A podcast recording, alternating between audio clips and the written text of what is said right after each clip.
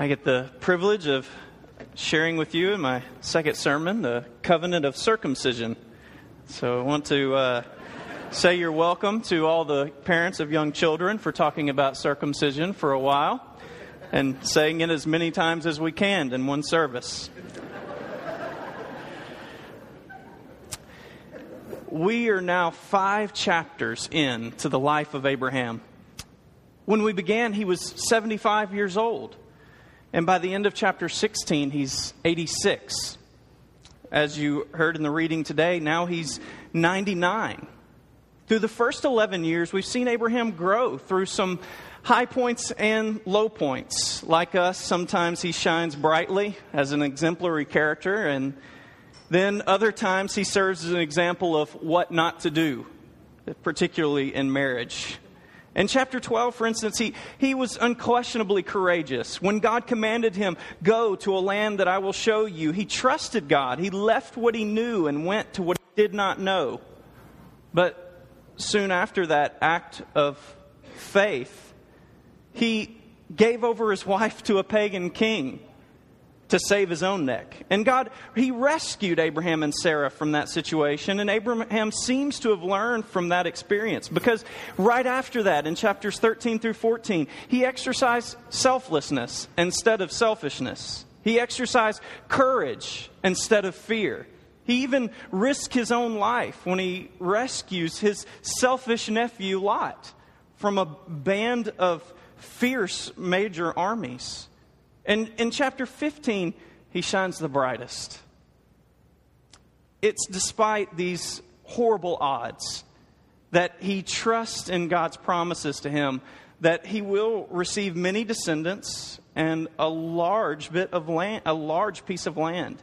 And in the midst of this remarkable growth, I mean, right after this remarkable picture of growth, after God has confirmed his covenant with him by this very uh, graphic scene of walking between these carcasses of animals, God committing himself to Abraham to fulfill his promises to him, right after that, Abraham falters in his faith. And it results in very painful consequences for his family. He, he accepts Sarah's offer to have a child by her handmaid, and it creates this massive rupture in their relationship.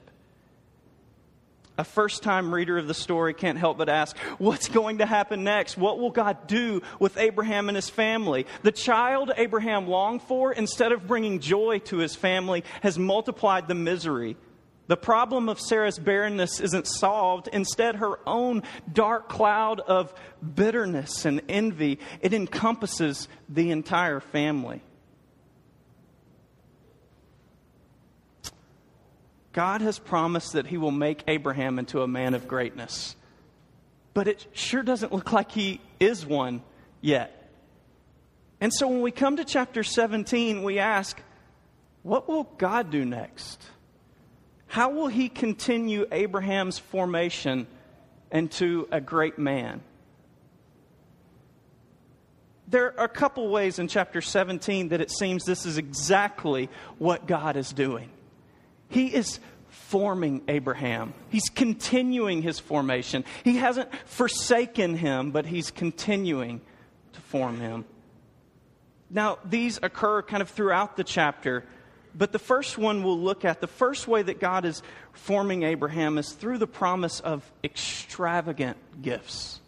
It's really been happening since chapter 12. God promised to Abraham that he would give him land, that he would give him descendants, that he would make him into this great man.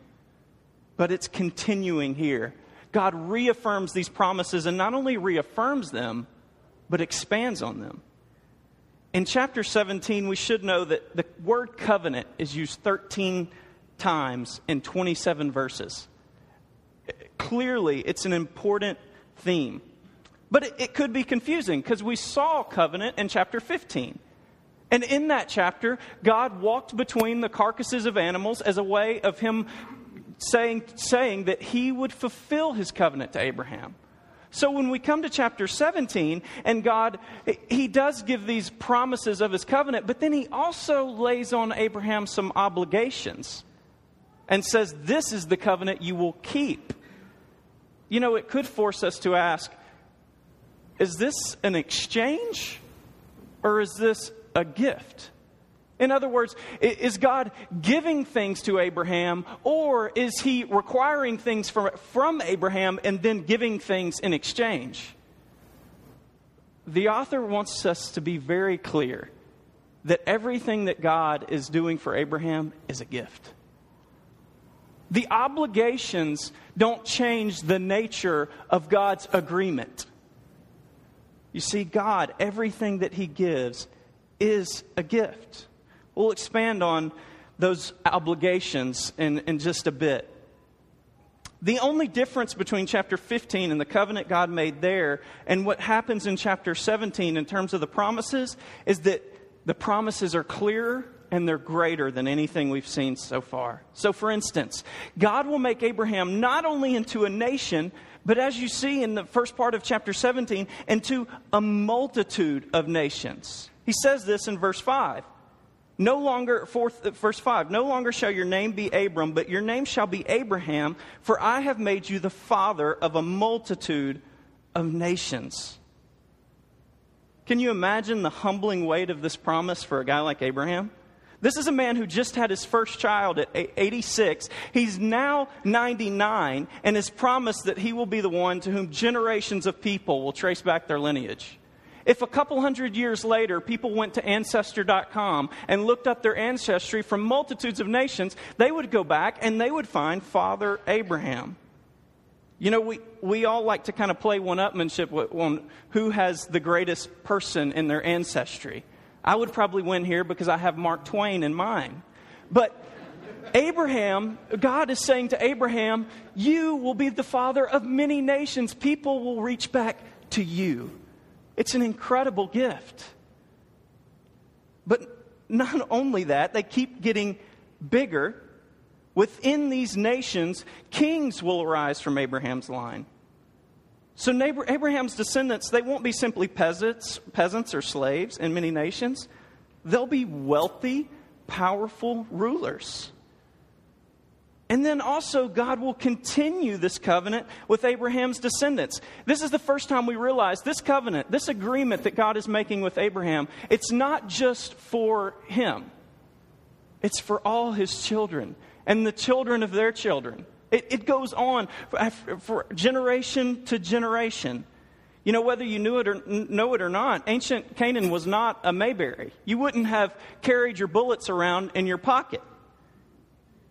It was a dangerous place. It wouldn't be a surprise to discover that a man's entire family was wiped out, along with any hope of his name continuing on. And so, within these promises to Abraham, there is this bit of kind of nervousness that at any point, this band of armies could come along and destroy all of Abraham's family.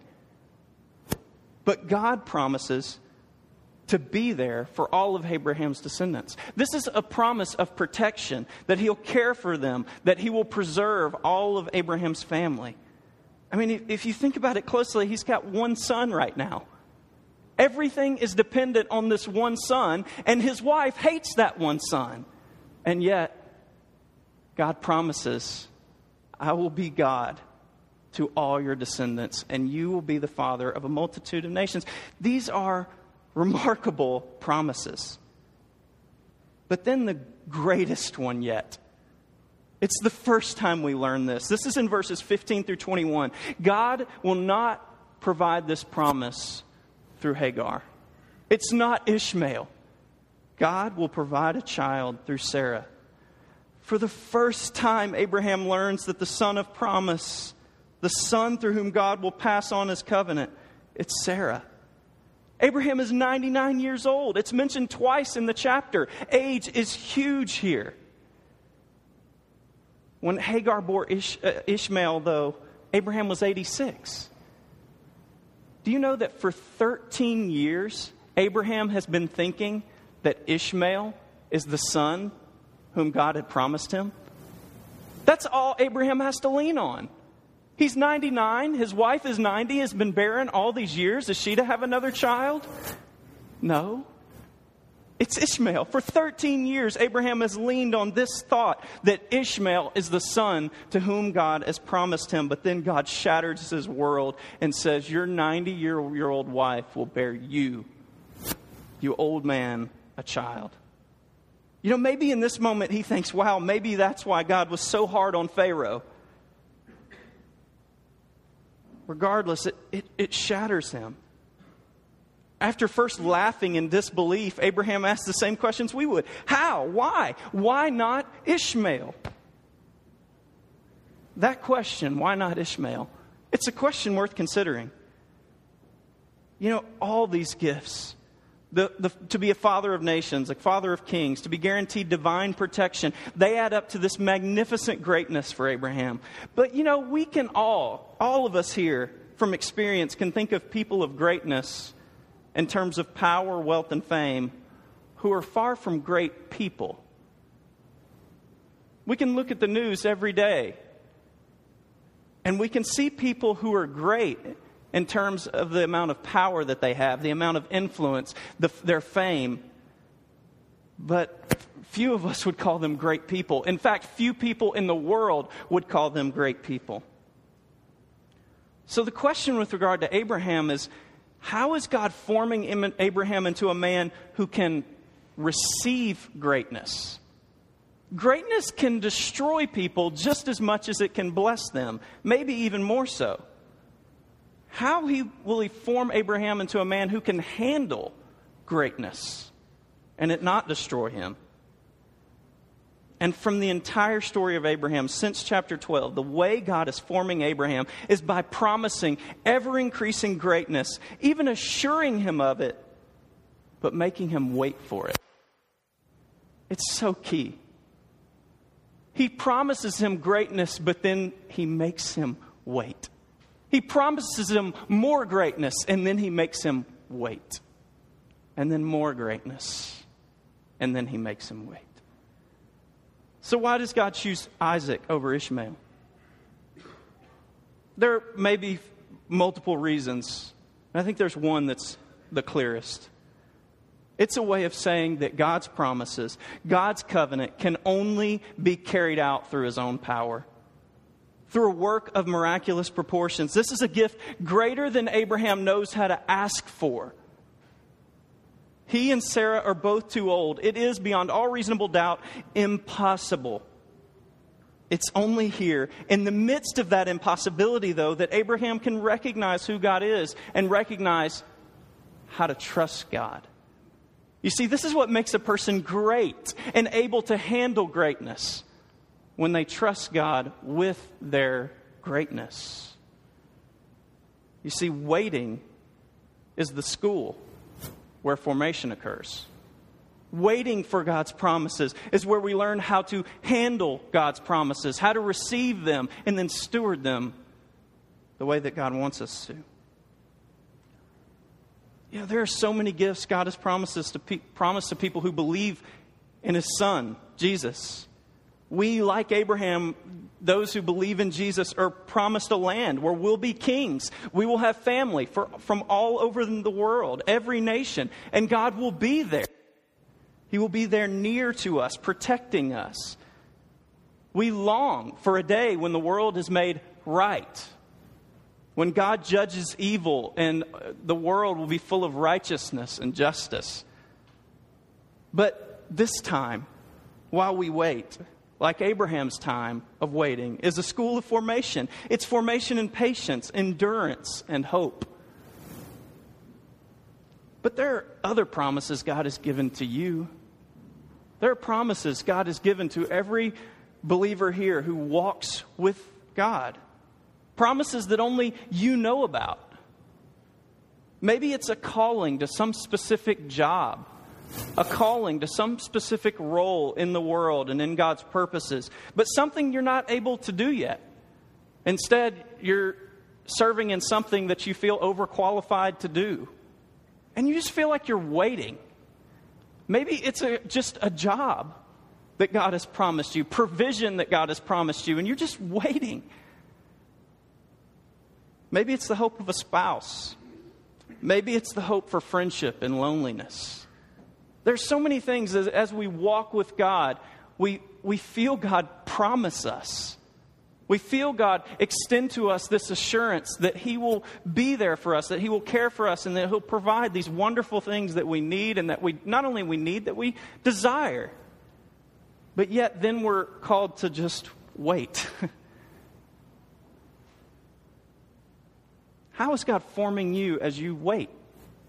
What promises are there that God has given to you that He's just, you, you just feel like you're waiting? It's, it's dangling out there before you, but you just can't reach it yet. It, you're just waiting. And the waiting can feel like misery. But how is God forming you in that? Have you run out of patience and are no longer letting God form you in that? The waiting is part of the formation where God teaches us to trust Him and how to steward the promises that He will one day give us. This is what God shows us from the life of Abraham. This is what God is doing in the life of Abraham. I would, if there any, is anyone here who's just searching, you haven't necessarily decided that Christianity is for you. I would encourage you to think about this because the world does teach us that there are times of formation, there are seasons of formation where we need to learn, where we need to mature as people. But the thing that the world doesn't teach us is that we need God's help to do that. And that's what Christianity teaches us. We can't be formed on our own. We can't even be formed just by people out in the world. But God teaches us and brings us into a school of formation, teaches us who we are and who He is, and how to live in relationship to Him and to His world. And we need that help. While Abraham waits for these gifts of God, these extravagant gifts, God also forms him in another way. And the other way he forms him is through obligation. Through obligation. God gives three commands to Abraham in this chapter walk before me, be blameless, and circumcise yourself and everyone in your house. This is the part everyone's been waiting for. Walk before me, be blameless. These are the first moral commands God has given to him at all. The first ones. You know, he told him in chapter 12, Go, go to a place that I will show you. But God has given him no clear moral commands. He's not taught Abraham necessarily, explicitly, what it means to walk before him and to be his servant. But when he gives him the first moral commands, he holds nothing back. These are massive in their implication. God calls for Abraham to reorient his entire life around him. God was to become this determining factor in every decision that he made. And as we're about to see, the command to circumcision is not unrelated. Some might see it as a bit strange, or maybe just in the interest of hygiene in an ancient society. Culturally speaking, circumcision was not at all strange. It was common in Egypt and other ancient cultures, probably more common than not. Clearly, the fact that Abraham has not been circumcised at 99 indicates that some Mesopotamian groups where Abraham is from didn't practice circumcision. But otherwise, it was extremely common. The evidence we have tells us that it, it rarely happened before the age of puberty. It was probably served as a rite of passage, a preparatory act for marriage. So we can thank God that we didn't live back then. Culturally speaking, it wasn't all at, odd, all, at all odd for God to choose circumcision. The thing that's unique, thing that's unique that God imposes here is that it happened from birth. It happened from the day a, a child was eight days old you know, one of the things this tells us is that it was permanent. And it was indicative of God's covenant, that God's covenant was permanent. But also that from a very young age, from the time a child was born, they were expected to know of God and to obey Him. That a child was capable of being raised up in a way that they knew who God was and that they could walk with God. But there's a more potent meaning than even that. And that is that this wasn't just a physical sign. We often think of circumcision as just this physical cut. But the sign even from our, our passage, is equated with a person's relationship to God. Verse 11, if you read it closely, it shall be a sign of the covenant between me and you. This act was the way of recognizing whether a person was in relationship with God. Verse 14 Anyone not circumcised will be cut off from his people. He has broken my, that's God, covenant. Covenant is the way that a person enters into relationship with God, an agreement to relationship. You see, this physical thing was not just physical, it was indicative of a person's relationship with God. Now, it might help us to know that covenant signs in the ancient, ancient world always have two meanings. In this case, well, you could say they cut both ways. The circumcision of the skin, the cutting of it, ind- indicated that the heart was also circumcised. That a person became oriented to God in all he did. Deuteronomy 10:16, circumcise then the foreskin of your heart. Don't be stubborn any longer. You see, circumcision brought people into the covenant with God. Every child that was circumcised was in a new relationship to God. But they were to walk in that circumcision. This is why Moses later tells the people circumcise your heart. You need to continue into the circumcision that's already occurred in your life. But there's a, so that, that's a, to, to walk in that is to walk in the blessings of a relationship with God. But the negative side of the covenant are the curses. You often see this in the Old Testament the blessings of the covenant, the curses of the covenant. You see, the bad side of that was if you were not cut, literally, the, the sign of the covenant, you were cut off from God's people. There are blessings, but then there are curses. To not circumcise the flesh was to not circumcise the heart, and that means to be cut off from God's people.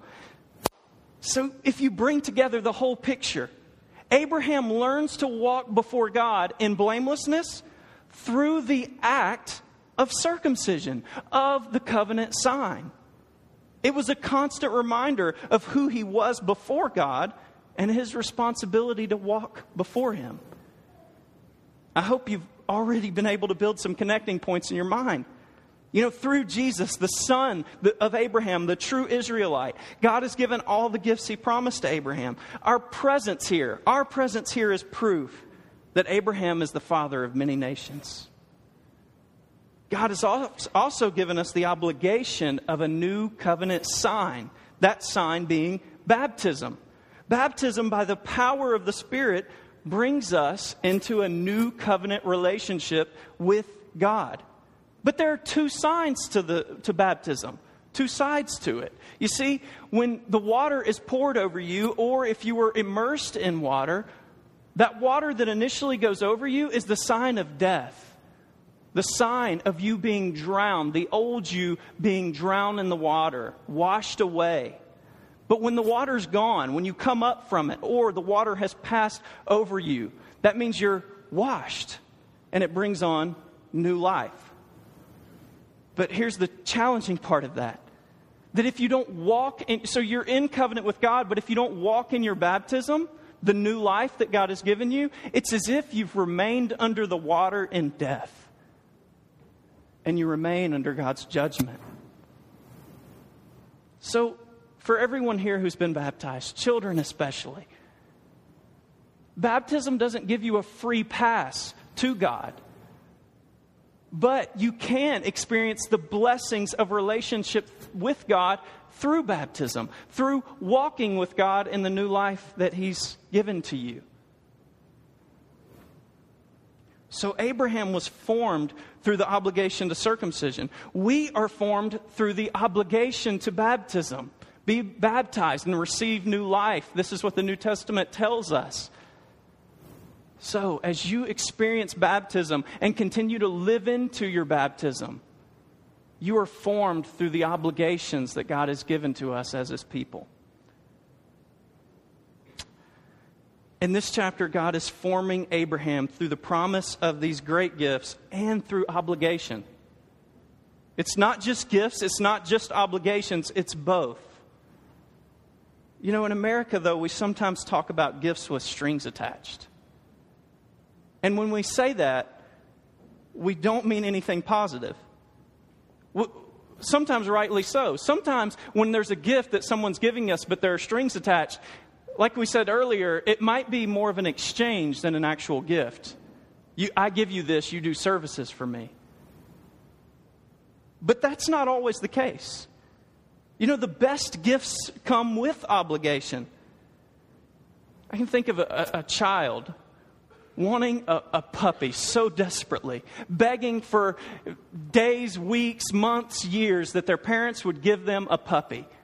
And they promise with all their heart they'll take care of that puppy. And regardless of whether the child really does or not, that's not what this illustration is about. Eventually, the parent will give the child that puppy because they love that child. And that puppy is a gift. But with that gift, there are obligations. The child is to take care of that puppy. In a perfect world, the child does. The best gifts come with obligation. You know, I, I gave Katie a wedding ring. She knew there were obligations to receiving that ring. But for some reason, she still saw it as a gift. You know, one of the biggest tragedies in a marriage or any close relationship is when one person expects nothing of the other. They, they free the other person from any strings, any ties, any claims, or expectations. But no true lover, no true lover can be indifferent to the response of their beloved. No person who truly loves another can be indifferent to the way that the person responds to them. Love always makes claims, it always does. So, God, in relationship to us, He makes claims upon us. We're His and His only. We're to walk before Him and be blameless, orienting our, orienting our entire lives around Him and Him only. At the same time, obligations without gifts, that's a perversion of Christianity. It's moralism. This isn't a sermon about earning your way. God promised the gifts. This is why this was so important, and we started out with this. God gave gifts. The obligations did not change the nature of the relationship. God committed himself to giving the gifts and then obligated Abraham to walk with him. You know, this is the same with us, with anybody who will respond to God. God loves us, saves us as broken people, and then day by day leads us to walk with him. The chapter closes with this double emphasis on Abraham's obedience. It's verses 23 and 26. That very day, Abraham did as God said to him. That very day. So while Abraham waits for the gifts that God has promised, he's formed through obedience. He waits for the gifts, and God forms him as he waits, but then Abraham is formed through obedience. I want to make an, an, another point, quick point here. If you're coming and visiting, you're not a Christian. I think Christianity, this is one of the beautiful ways that it teaches us how to view the world. It, it creates this amazing balancing act between indulgence and between moralism. You see, God graciously gives to his people kindness and forgiveness. But then he teaches them to walk with him. It's a balancing act in Christianity. He doesn't indulge us, but then he also doesn't give us moralism to where we have to earn what he gives us.